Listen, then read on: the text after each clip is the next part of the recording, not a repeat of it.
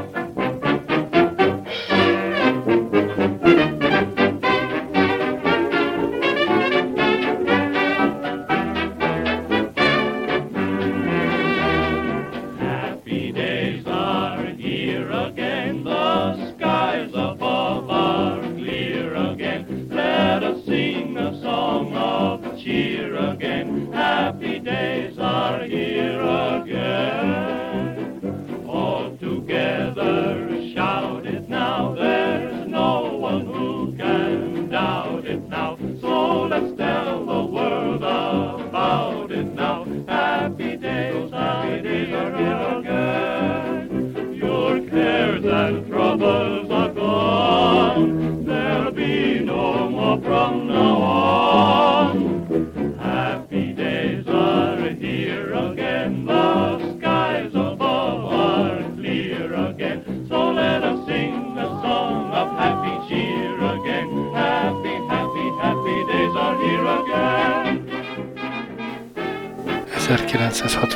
Hoz érkeztünk.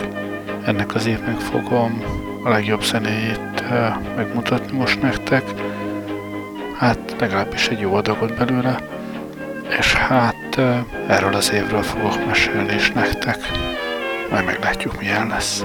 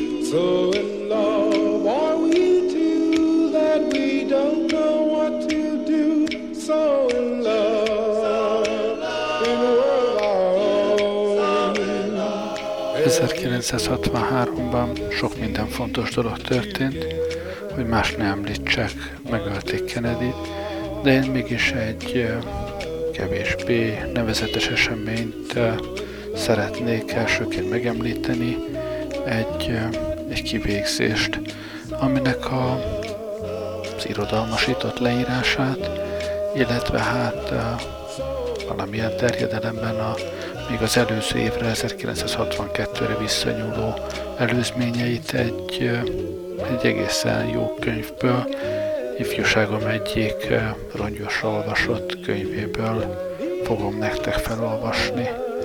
Persze az egész regényt nem olvasom el, mert az már nem erről szól, de a könyv ezzel, ezzel a kivégzéssel indít, és hát egy darabig még tovább megyek, ahol az előzményeket is leírja a szerző. Tehát 1963-at írunk. Márciusban, hajnali 6 óra 40-kor még hűvös van Párizsban, és ha valakinek kivégző osztag elé kell állnia, mintha még sokkal hűvösebb is volna.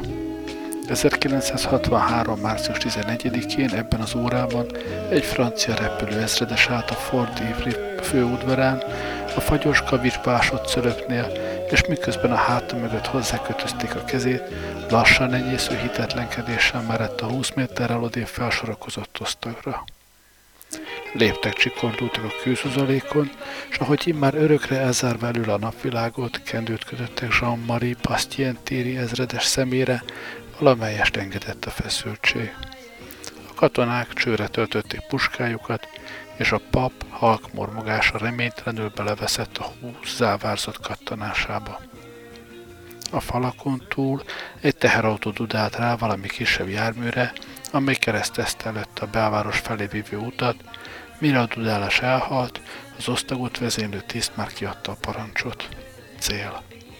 A puskaropogás, amikor végül is felhangzott, fel sem borzolt az ébredő város felszínét, csupán galamcsapat rebbent föl hangjára, hogy néhány pillanat múlva előjön. Néhány másodperccel később a kegyeremlövés társtalan puffanását már egészen elnyelte a falak alatt elhaladó forgalom fokozódó moraja. A katonatiszt a titkos hadsereg egyik orvlövész egységének vezetőjeként Franciaország elnökének életére tört.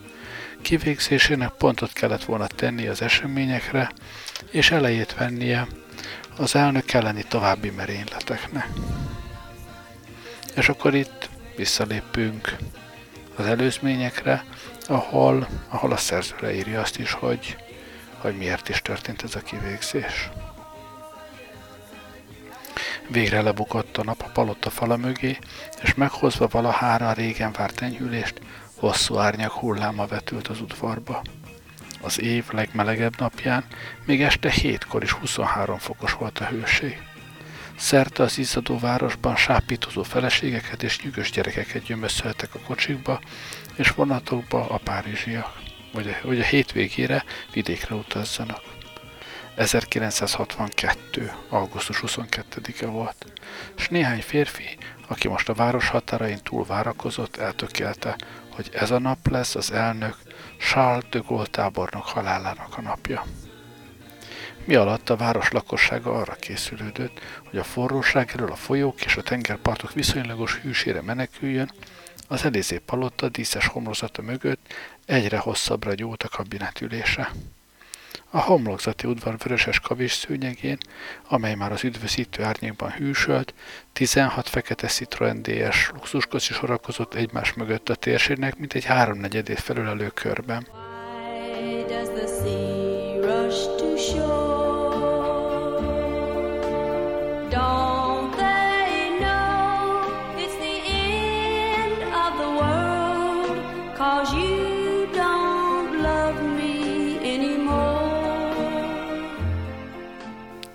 Amikor az üvegajtó mögött feltűnt a miniszterek első csoportja, a sofőrök már a limuzinok valányjánál ültek. A lakály kitárta az ajtót, és a kabinett tagjai szívélyes társalgásba elegyedve búcsúzól, még jó pihenést kívánva egymásnak a hétvégére, ráerősen lépkedtek lefelé a lépcsőkön. Kocsik sorban a lépcső aljához gördülte, a lakály mély meghajlásra kinyitotta a hátsó ajtajukat, a miniszterek pedig beszálltak, kikjamok a kocsijába és aztán a kocsisor elhaladt a tisztelgő köztársasági gárda előtt, és kifordult velük a Fabor Szanononére. Tíz perc múlva már csak két hosszú fekete Citroen DS-19 maradt az udvarban. Lassan a lépcső aljához kanyarodtak. Az elsőt, ami a francia köztársaság elnökének zászláját viselte, a Gendarmerie Gendarmerie, mindegy csendőrség, a Gendarmerie National Szatori főparancsnokságáról, illetve kikégző táborából kivezényelt rendőrségi sofőr François Maró vezette. Higgadt, hallgatag ember volt, nem vett részt a miniszteri sofőrök tréfálkozásában, kötél idegei révén lett de állandó személyi sofőrje, és mert gyorsan, de biztonságosan vezetett. Maró egyedül ült a kocsiban. A mögötte következő másik DS-19-est is Szatori is rend, rendőr vezette. 7 óra 45 perckor újabb csoport jelent meg az üvegajtó mögött, és az udvaron álló emberek ismét vigyázba vágták magukat. Szokásos, kétsoros grafit szürke öltönyében, sötét nyakkendőben Sardögol tűnt fel az üveg mögött. Ódivat udvariassággal előre tessékelte Madame Yvonne de Gaulle, aztán belekarolt, hogy levezesse a lépcső aljában várakozó Citroenhez. A kocsinál elváltak, és az elnök felesége bal felől szállt be, a tábornok pedig jobb oldalról ült be melléje. Velük Ellen de Bossző, akkoriban a francia hadsereg páncélos és lovassági egységeinek vezérkari főnöke, ellenőrizte, hogy zárva van-e mindkét ajtó, majd elő a maró mellett foglalt helyet. A második kocsiba az elnöki párt kísérő csoport két tagja szállt be. Henri Joder, egy algériai kabil, az aznap szolgálatos behemót testőr előre ült a sofőr mellé. Kikapcsolta be a hón alatt hordott revolver tokját, és hátradőlt, mostantól fogva szüntelenül cikázni fog a szeme, de nem a kocsi előtt az úton, hanem a járdákon és az elsuhanó utca sarkokon.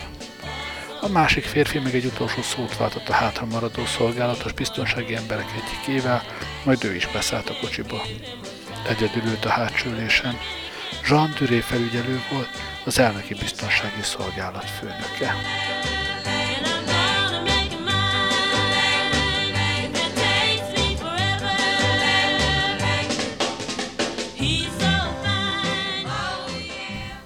Ismét kitárult a rácsos kapu, a kis konvoj elsuhant a nyársatnyel törzség előtt, és kifordult a Faubourg Saint-Honoréra. A Faubourg Saint-Honoré végére érve az Avenue de Marginra tértek rá. A gesztenyefák alól fehér bukós és akos fiatalember figyelte ropogója nyergéből az elhaladó konvojt, aztán elvált a járdaszegélytől és a nyomába szegődött. Az utcán az augusztusi hétvégék szokásos forgalma zajlott, és az elnök áthaladására nem adtak ki előzetes értesítést. A szolgálatos közlekedési rendőröket csak a motorkerékpárok szirénázása figyelmeztette a konvoj közeledésére, és csak eszelős hadonászással, fütyüléssel sikerült időben leállítani a forgalmat. A konvoj az árnyas fasorban felgyorsult, valósággal kirobbant a napsütötte Place Clemenceau-ra, és nyílegyenest átvágott rajta az Alexandra híd felé.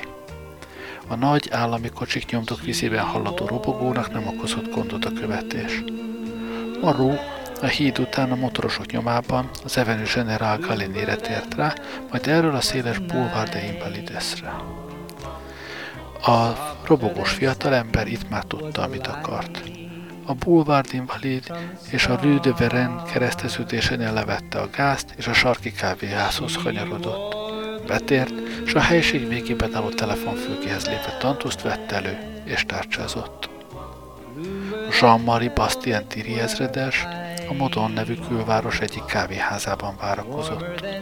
35 éves volt, nős, három gyerek apja, és a légügyi minisztériumban dolgozott.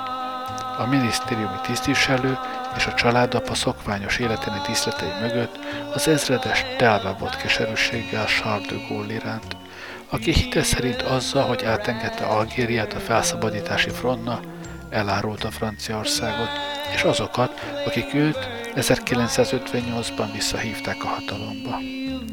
Az ezredes mit sem veszített a Algéria elvesztésével, vagyis nem személyes indítikok vezették. Bastien Thierry hazafinek tartotta magát, és szilárd meggyőződése volt, hogy szeretett hazáját szolgálja, ha megöli azt az embert. Akkoriban sok ezren osztották vele ezt a véleményt, ehhez képest azonban csak nagyon kevesen voltak egyben fanatikus tagjai is a titkos hadseregnek, amely arra esküdött fel, hogy megöli Dögolt és megmutatja a kormányzatát.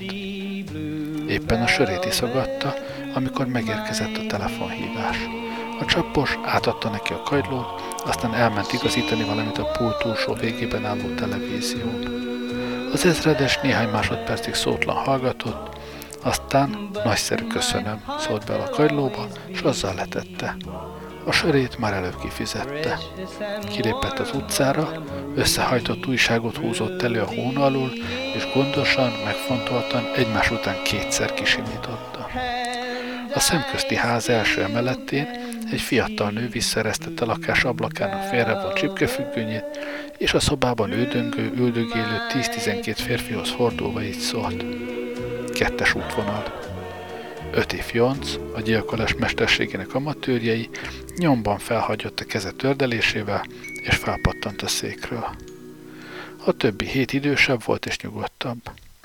A merénylet végrehajtói közül Alain Bougérné de la Bou, én nem tudom miért választok ilyen francia izéket, nem tudok franciául, és nem tudom még a neveket se kiolvasni, na mindegy. Szóval Ellen volt a legmagasabb rangú, és egyben Bastien téri helyettese. Földbirtokos nemesi család sarja, szélsőségesen jobboldali meggyőződésű ember, 35 éves, nős, két gyermekapja. A szobában tartózkodók közül a legveszedelmesebb ember Georges Vatem volt, 39 éves, szélesvállú, szögletes álló férfi, az OASZ megszállott híve, aki eredetileg, eredetileg agrármérnök volt Algériában, az elmúlt két év során tűnt fel ismét, mint az OASZ egyik legveszedelmesebb bortgyilkosa. Régi lábsebe miatt a Sánta néven ismerték. Amikor a fiatal nő bejelentette a hírt, a 12 férfi rohanvást letódult a hátsó lépcsőn, aztán az épület hátsó kiáratán át, ki a kis mellékutcára, ahol hat autó parkolt. Valamennyi lopott vagy bérelt. 7 óra 55 perc volt. 幸せを空の上に上を向いて歩こう涙がこぼれないように泣きながら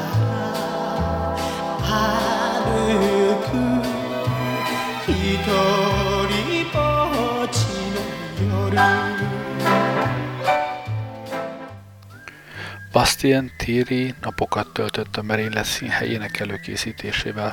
Személyesen mérte be a lövőszögeket, a mozgó járművek sebességét és megtett útját, maga számította ki a feltartóztatásokhoz szükséges tűzerőt. Az Avenue de la Liberation nevű hosszú, egyenes útszakasz szemelte ki, amely Petit Clamaron áthaladó főközlekedési utak felé vezetett. Úgy tervezte, hogy az első csoport, benne a mesterlövésze, mindegy 200 méterrel a kereszteződés előtt tüzet nyit az elnök kocsijára. Egy teherautó mögött fognak megbújni, és lapos szögben kezdik meg a tüzelést a közeledő kocsira, hogy a mesterlövészek minél többször lövéshez jussanak. Bastien téri számításai szerint az élen haladó kocsit már legalább 150 találat éri, mire a teherautó mellé él. És miután az elnöki kocsit a tűz megállítja, egy mellékutcából előront a második OASZ csoport, és közvetlen közelből szétlövő biztonsági szolgálat kocsiját. Ezután a két csoport egyesül, néhány perc alatt elintézik az elnöki kocsi utasait, aztán rohanvást a meneküléshez előkészített három kocsihoz indulna, amely egy másik mellékutcában várakozik.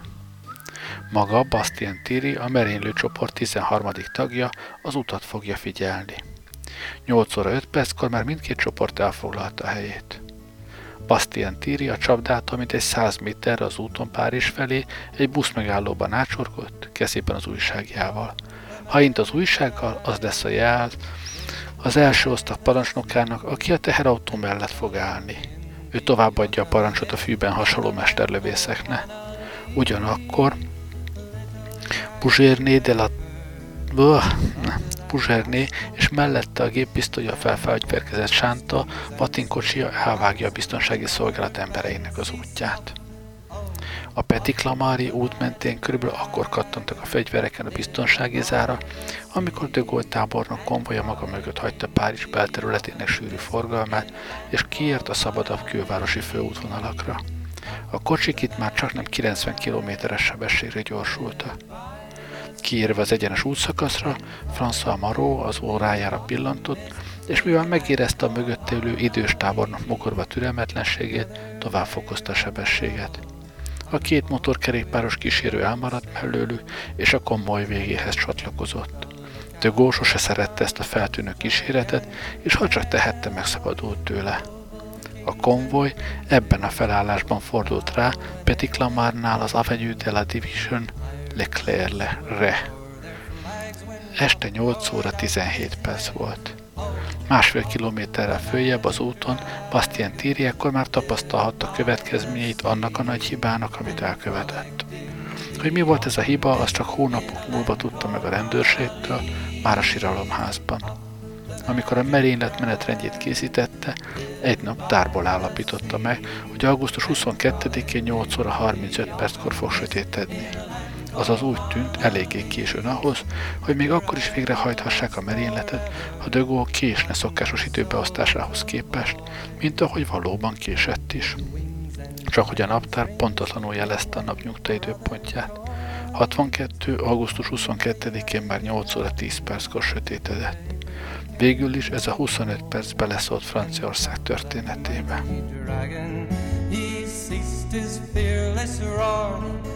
Head was bent in sorrow, green scales fell like rain. Off no longer went to play along the cherry lane without his lifelong friend. Puff could not be brave, so Puff, that mighty dragon, sadly slipped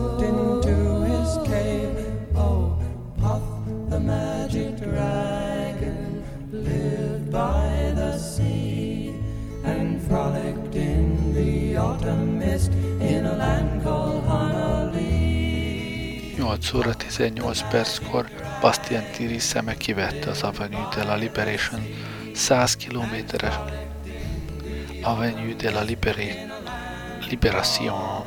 100 kilométeres sebességgel feléje robogó konvojt. Vadó meglengette az újságját.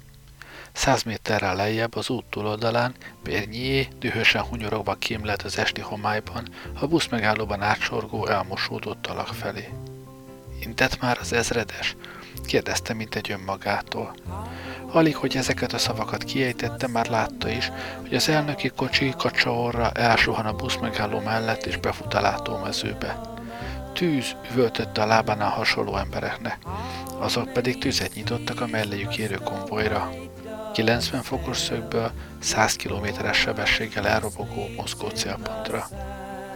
Dicséretére válik a merénylők céllövő tudományának, hogy az a 12 golyó is eltalálta a kocsit. Ezek legtöbbje is hátulról érte a Citroent. Két kerék gumiköpenye szittává lukadt a tűzben, és bármennyire is önhegesztő tömlők voltak, a kocsi mégiscsak kifarolt a hirtelen nyomás csökkenéstől, és első kerekei oldalvásra az utat. Ekkor mentette meg François Marot de Gaulle életét. Míg a mesterlövészek királya, Varga, a hajdani idegen légiós a gumiköpenyeket lőtte rongyá, a többiek a homályba tűnő hátsó ablakra ürítették a tárjukat. A karosszériát számos lövedék átfúrta, egy pedig betört a hátsó ablakot, és mindössze néhány centiméterrel került el az elnök orrát. Az előső ülésen ülő de Bossieu ezredes hátra, hátrafordult, és lebukni, ordított rá apósára és anyósára. Madame de Gaulle a férje ölébe hajtotta a fejét. Tábornok egy higgadt, ő az már megint ragadtatta magát, és hátrafordult, hogy kinézzen a hátsó ablakon. Maró megmarkolta a remegő volánt, és miközben fokozatosan fölengedte a gázpedált, finoman ráfordította a kocsit a csúszás ívére. A pillanatnyi sebességcsökkenés után a Citroen újra megugrott és tovább robogott az Avenue du Bois kereszteződése felé, ahol a sarkon túl a második oaszosztag várakozott. Maró mögött szorosan a nyomában a biztonsági szolgálat kocsia robogott, amelyen egyetlen karcolás sem esett. A kocsik olyan gyorsan közeledte, hogy az Avenue du Bois-ban begyújtott motorra várakozó Bourgeonet csak kettőm között választhatott vagy feltartóztatja az elnöki kocsit, és ezzel öngyilkosságot követel, mert a két egymásba vágódó fémtömeg darabokra metéli, vagy fél másodpercet késik a kuplung felengedésével. Az utóbbit választotta. Amikor kocsia kilőtt a mellékutcából és fölzárkózott a konvoj mellé, nem az elnök kocsiával került egy vonalba, hanem de Jourdé, a mesterlövész testőr és Dukré felügyelő kocsiával. Vatén a jobb oldali ablakon csípőből kihajolva géppisztolya egész tárát kilőtte az előtte haladó Citroen hátsó ablakára, amelyben a törött üveg mögött is jól kivette de gőgös profilját. Miért nem lőnek már vissza ezek az idióták, kérdezte de Gaulle méltatlankodva. De Zsurdé azonban hiába iparkodott lövéshez jutni, hogy leszedje az olasz gyilkosait, akiktől csak a két kocsi közötti tíz méter választott el, A saját kocsia sofőrje elfette a kilátást. Tükré oda kiáltott a sofőrnek, hogy nem maradjon el az elnök kocsijától, és a következő pillanatban már maguk mögött is hagyták az olaszt. A két motoros rendőr, akik közül az egyiket csak nem felöklelte a mellékutcából hirtelen előbukkanó delatokány, már szintén magához tért a meglepetésével és felzárkózott a két Citroenhez. Az egész konvoj belelendült a kereszteződés körforgalmába, majd a túloldalon kivágódva belőle folytatta útját Jököblé felé. Hát talán ennyi az, ami, ami érdekes a, a történetből.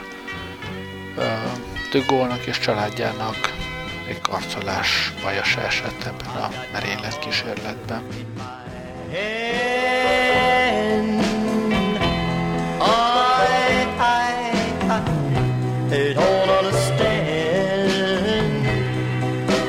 What if I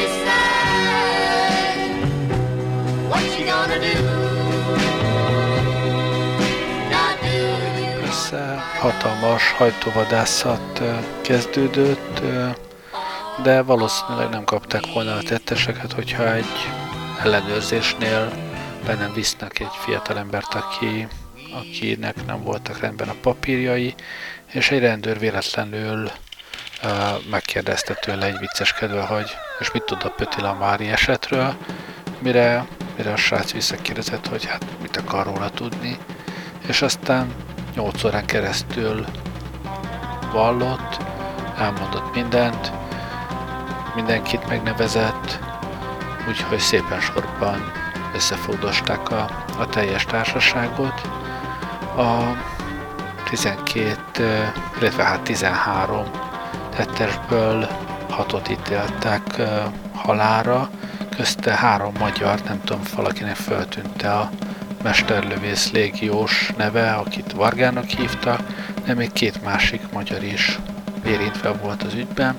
Tehát hat embert ítéltek halára, de de Gaulle ezek közül ötnek, akik konkrétan lőttek is rá. Megkegyelmezett, egyedül ennek a, az ezredesnek. Nem kegyelmezett meg, aki amellett, hogy a vezetője volt ennek a, az akciónak, ráadásul személyesen nem is vett benne részt. Biztonságosabb megoldást választotta, ugye a busz megállóból jelzett csak, és hát ezt uh, de Gaulle nem vette jó néven, úgyhogy uh, ezt az ezredest ténylegesen kivégezték, ő volt a, az utolsó kivégzés elszenvedője Franciaországban.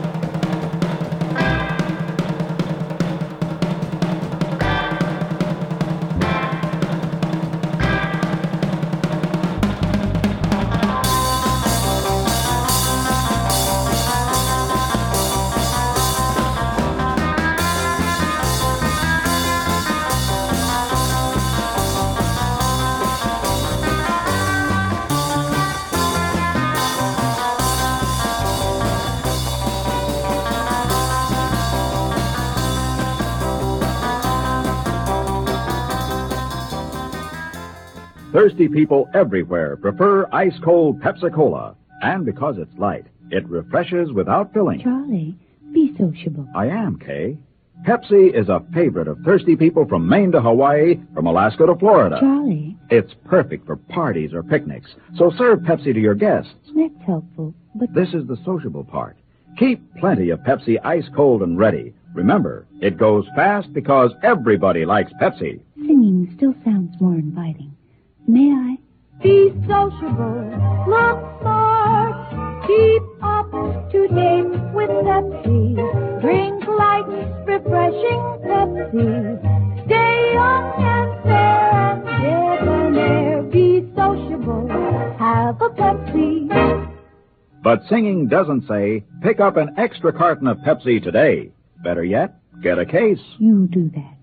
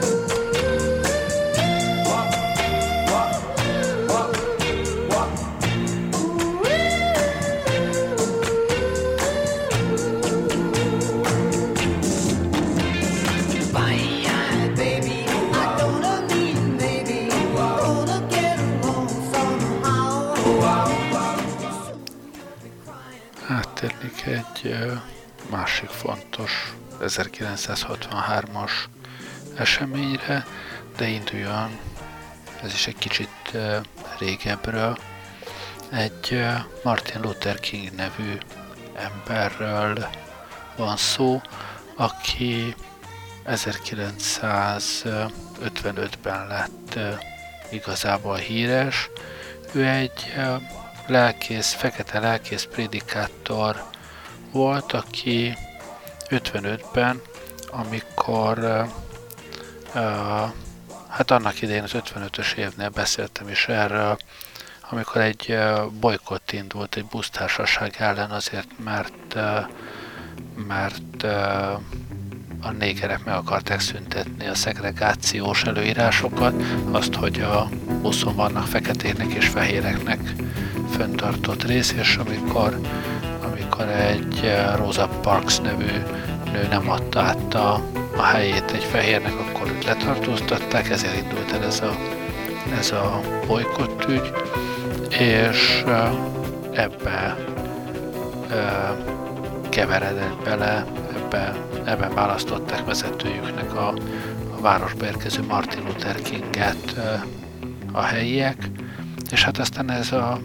ez a bolykott több mint egy évig tartott, közben a, a Kingnek a házába bombát dobtak, meg többször letartóztatták, mindenféle izgalmas események zajlottak ez ügyben, de az egyéves bolykott végül is elért az eredményét, a az illetékes bíróság megállapította, hogy a szegregáció törvényellenes, a busztársaság meg kellett, hogy szüntesse a, az elkülönítésre vonatkozó rendeleteket, és hát egy, egy egyenjogúsági mozgalom bontakozott ki, amelyiknek King lett a, az elnöke, Martin Luther King.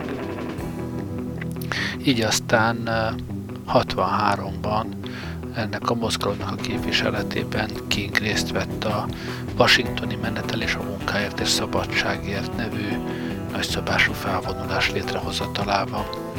A szervezésben több szervezet is részt vett, így biztosítva a lehető legszélesebb társadalmi képviseletet.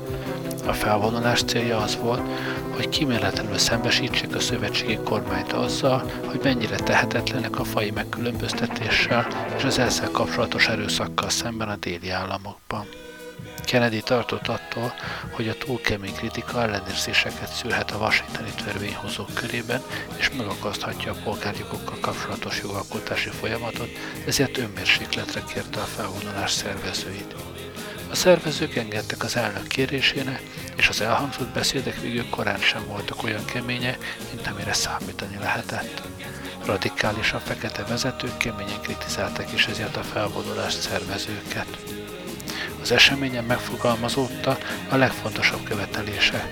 Az elkülönítés felszámolása az iskolában, hatékony polgárjogi törvények megalkotása, a munkahelyi fai diszkrimináció törvényi tiltása, a polgárjogi aktivisták védelme a rendőri erőszakkal szemben és törvényben meghatározott minimálbér meghatározása.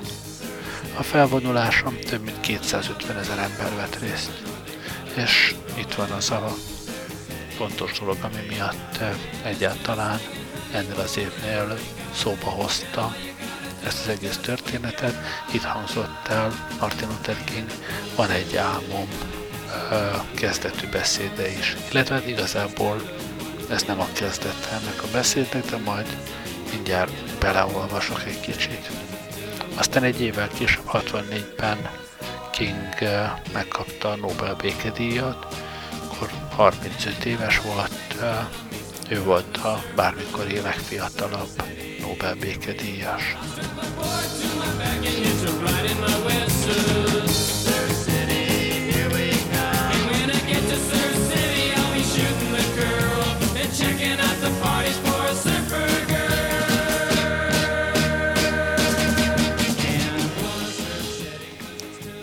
És most jöjjön maga a beszéd. Legalábbis részletek belőle, de megpróbálom talán az egészet. Boldog vagyok, hogy ma együtt lehetek veletek, olyan esemény ez, amely a szabadságvegy legnagyszerűbb megnyilatkozásaként fog bevonulni hazánk történelmébe. Száz évvel ezelőtt egy nagy amerikai, most az ő árnyékában állunk, aláírta a rabszolga felszabadító törvényt.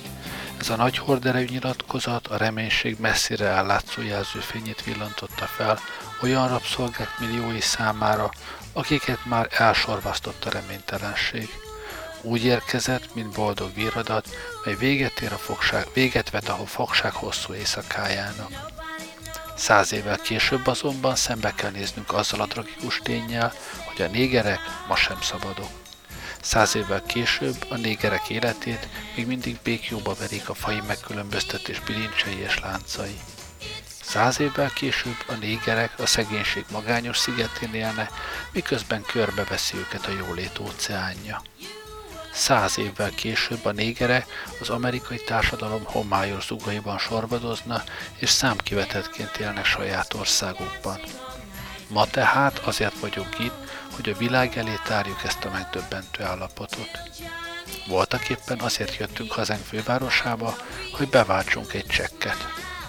Köztársaságunk megteremtői az alkotmány és a függetlenségi nyilatkozat nagyszerű szavainak írásával aláírtak egy kötelezvényt, melynek örököse lett minden amerikai. Ez a kötelezvény arra tett ígéretet, hogy minden ember biztosítékot kap az élethez, a szabadsághoz és a boldogság kereséséhez való elidegethetetlen jogára.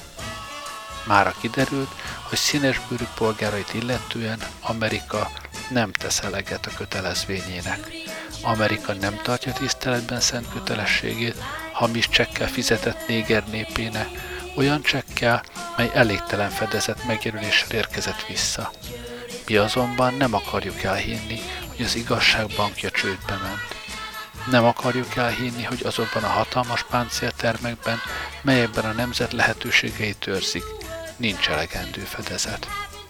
Eljöttünk hát, hogy bevásuk ezt a csekket, mert a látra szóló csekre fizetik ki nekünk a szabadság és az igazságszolgáltatás biztonságának vagyonát.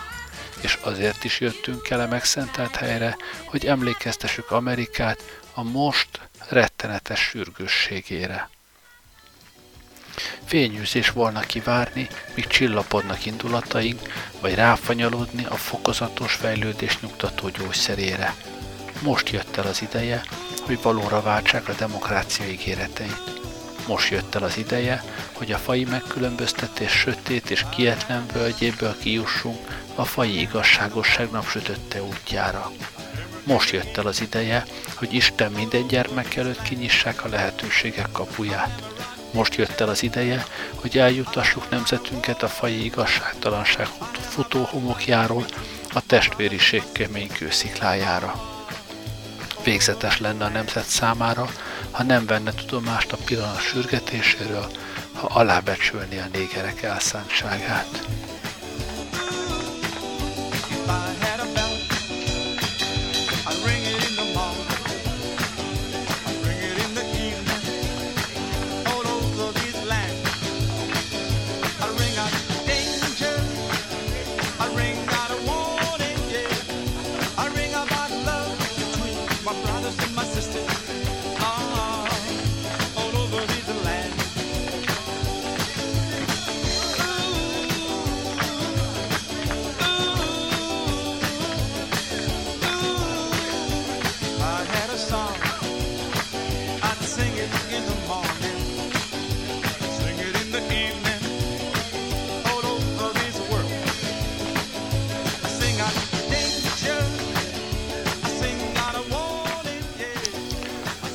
Négerek törvényes rossz kedvének etikkasztó nyara nem múlik el addig, míg el nem jön a szabadság és az egyenlőség éltető ősze. 1963 nem a vég, hanem a kezdet. Ha az ország szokása szerint megint visszatér napi foglalatosságához, kellemetlen ébredésük lesz azoknak, akik abban reménykednek, hogy a négerek kiengedték a gőzt, és majd újra megnyugszanak. Sem nyugalom, sem békesség nem lesz addig Amerikában, amíg a négerek polgárjogát nem ismerik el. A lázadás forgószele mindaddig alapjaiban rázkódtatja meg országunkat, míg fel nem kél az igazság fényes napja. De mondani valóm népemnek is, de van mondani valóm népemnek is, melynek lába alatt ég a küszöb, hogy bejusson végre az igazság palotájába. Miközben jogos helyünk elérésért küzdünk, nem eshetünk az igazságtalan cselekedetek bűnébe. Ne a keserűség és a gyűlölet poharából csillapítsuk szabadságszomjunkat. Nekünk mindig a méltóság és a fegyelem magaslatain kell megvívnunk harcainkat. Nem engedhetjük meg, hogy építő tiltakozásunk fizikai erőszakká silányuljon. És akkor itt most egy pillanatra szünetet tartanék a beszédben, és csak szólok, hogy innentől egy darabon most a Beatles eh, 1963-as első nagy lemezéről szólnak a, a dalok, ezt nem hagyhattam ki. Pár Beatles szám következik, és közben azért mondom tovább a, a Martin Luther King beszédet.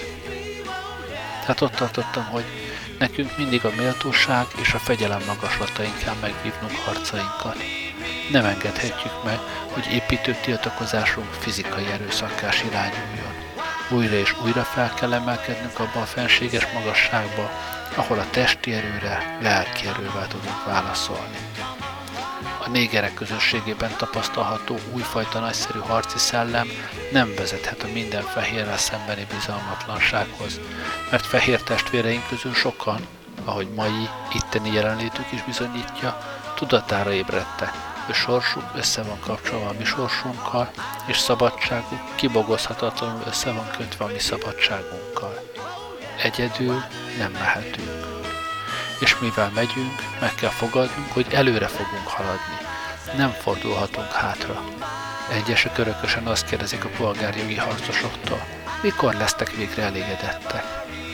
Addig nem lehetünk elégedettek, amíg a rendőri kegyetlenség kimondhatatlan rémtetteinek négerek az áldozatai. Addig nem lehetünk elégedettek, amíg fárasztó utazásoktól elnehezült testünk nem pihenhet meg az utak mentén álló motelekben és a városok szállodáiban. Addig nem lehetünk elégedettek, amíg a négerek mozgása alapvetően egy kisebb gettóból egy nagyobb gettóba költözésben merül ki. Addig nem lehetünk elégedettek, amíg egy Mississippi-ben lakó néger nem szavazhat, és amíg egy New Yorki néger azt hiszi, hogy neki nincs miért voksolnia. Nem, nem vagyunk elégedette, és nem is leszünk azok egészen addig, amíg az igazság úgy nem zúdul alá, mint a vizek, s a jogosság, mint a hatalmas áradat. So please love me do.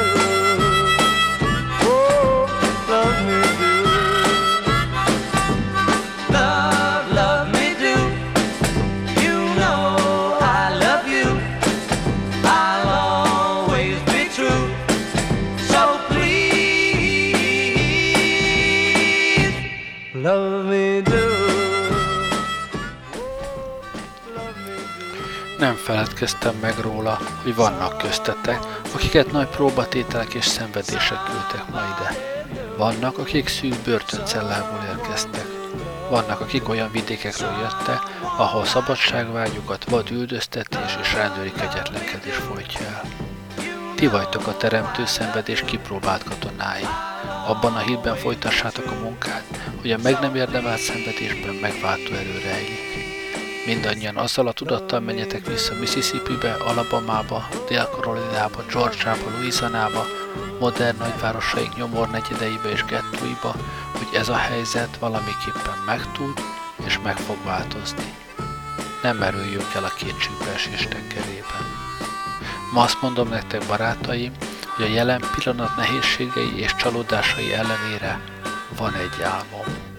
Olyan álom ez, amely mélyen gyökerezik az amerikai álomba.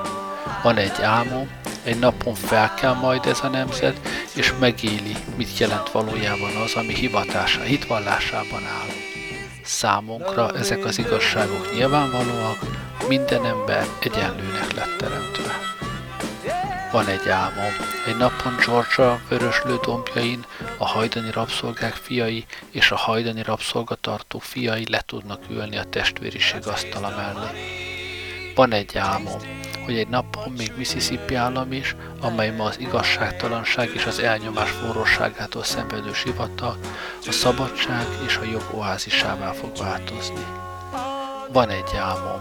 Négy kicsi gyermekem egy napon olyan országban fog élni, ahol nem a bőrük színe, hanem a jellemük alapján fogják megítélni őket. Van egy álmom. Van egy álmom, hogy egy napon Alabama államban, ahol a kormányzó a szünet nélkül csak beavatkozásról és hatálytalanításról beszél, megváltozik a helyzet, de úgy, hogy fekete kisfiúk és fekete kislányok testvérként kézenfogva járhatnak a fehér kisfiúkkal és kislányokkal. Van egy álmom. Van egy álmom, egy napon minden völgy felemelkedik, minden hegy és halom lesüllyed, az egyenetlen egyenessé lesz, és a dombvidék síksággá, mert megjelenik az Úr dicsősége, látni fogja minden ember. Ez a mi reménységünk. Ezzel a hittel térek vissza délre, ezzel a hittel képesek leszünk kifaragni a kétségbeesés hegyéből a reménység kövét, ezzel a hittel gyönyörű szimfóniává változtatjuk nemzetünk fősértően hamis hangjait. Ezzel a hittel és abban a tudatban, hogy egy napon szabadok leszünk, tudunk majd együtt dolgozni, együtt imádkozni, együtt harcolni, együtt börtönbe vonulni, együtt kiállni a szabadság mellett. Ez lesz az a nap, amikor Isten valamennyi gyermeke együtt új tartalommal énekelheti. Hazám, én rólad, a szabadság édes országáról énekelek. Ország, ahol atyáink haltak az arándokok büszkesége, minden hegyoldalról zengjen a szabadság. One,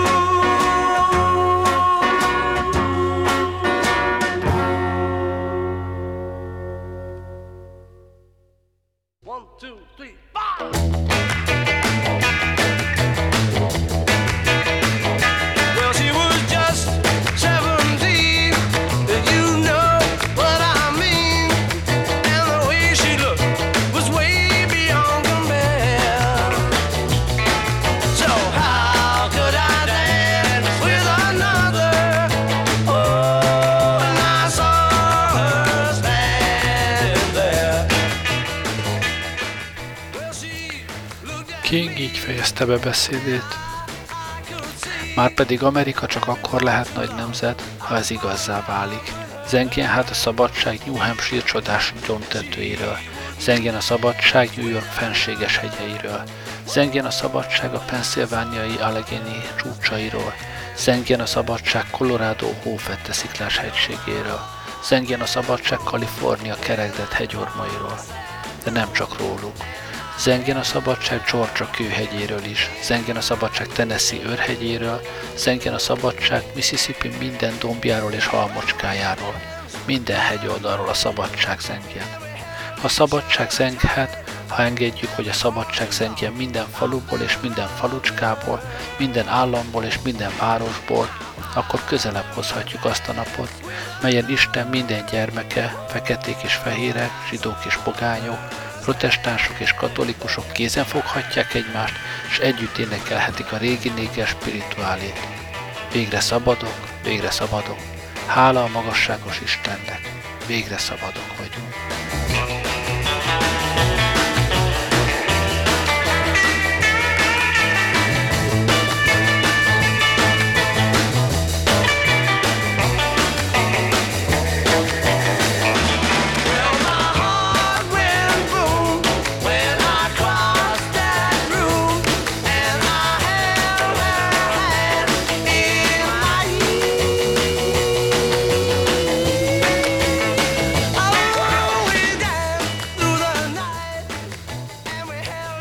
Az USA-ban 50 év alatt jutott a kelet-talaponttól addig, hogy színesbőrű lehet az állam.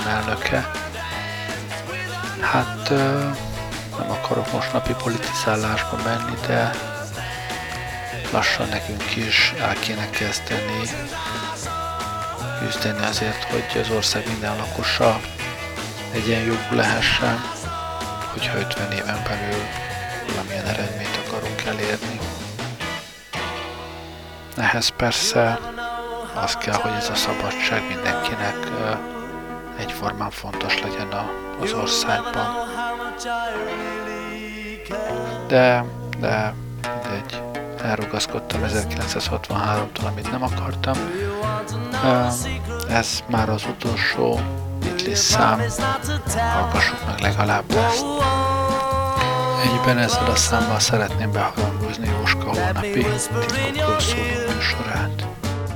Say the words you long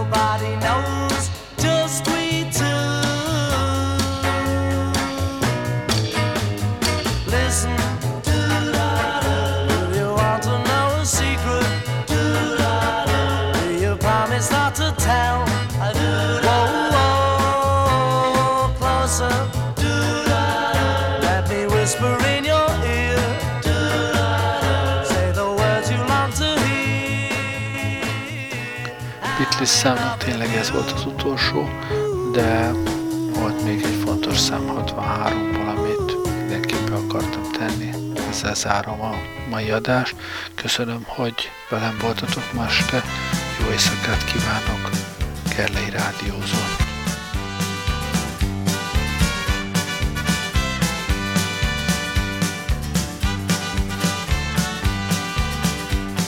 Love is a burning